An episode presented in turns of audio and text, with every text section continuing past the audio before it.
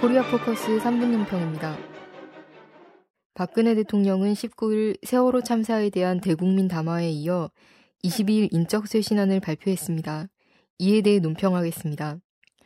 첫째, 남재준 정보원장, 김장수 국가안보실장의 경질은 당연합니다. 남재준 원장은 이미 10번도 넘게 경질됐어야 마땅한 인물이며 김장수 실장은 세월호 참사 이후 제대로 된 대응은커녕 청와대 국가안보실은 재난의 컨트롤 타워가 아니다라고 막말을 한 사람입니다. 진작 경질했어야 할 두 사람을 이제 와서 인적 쇄신이라며 교체하는 것은 때늦은 조치라고 하지 않을 수 없습니다. 뿐만 아니라 남재준은 희대의 화교남매 간첩 사건 고문 증거 조작, 내란음모 사건 조작, NLL 대화록 유출 등 각종 정보원 범죄의 중심에 있는 인물로 수사 대상입니다. 김장수 실장 역시 세월호 참사의 진상규명 과정에서 조사받아야 합니다. 단순히 경질되는 것으로 그 책임을 씻을 수 없습니다.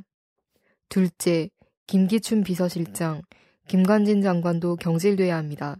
세월호 참사 국민대책회의는 논평을 통해 세월호 참사 조기 구조를 위한 골든타임을 낭비한 책임을 묻는 인적 쇄신이라면 박근혜 정부 과거 회기적 일방적 국정 운영의 상징적 인물이며 장막 뒤막 후 권력자로 기춘대원군, 부통령으로 불리는 김기춘 비서실장을 가장 먼저 경질해야 한다고 강조했습니다.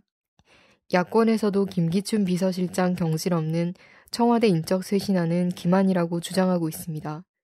한편 수많은 호전적 발언과 미남 합동 북침 전쟁 연습으로 전쟁 위기를 조성해온 김관진 장관도 사퇴해야 합니다.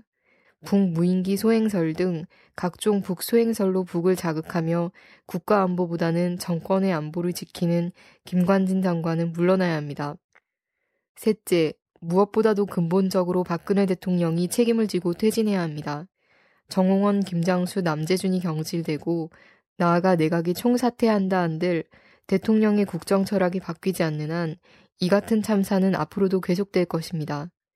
정치적, 경제적, 사회적, 군사적 위기 속에서 세월호 참사보다 10배, 100배 더 큰 참사가 터질 수 있습니다. 육사 지방선거를 앞두고 몇몇 인사들에 대한 털어내기식, 꼬리 자르기식 인사로 민심을 돌려보겠다는 것은 헛된 환상일 뿐입니다. 지난 한 달여 동안 국민 여러분이 같이 아파하고 같이 분노하신 이유를 잘 알고 있다. 이번 사고에 제대로 대처하지 못한 최종 책임은 대통령인 저에게 있다고 말한 대국민 남아가 진심이라면 대통령 스스로가 물러나야 합니다. 코리아 포커스 3분 논평이었습니다.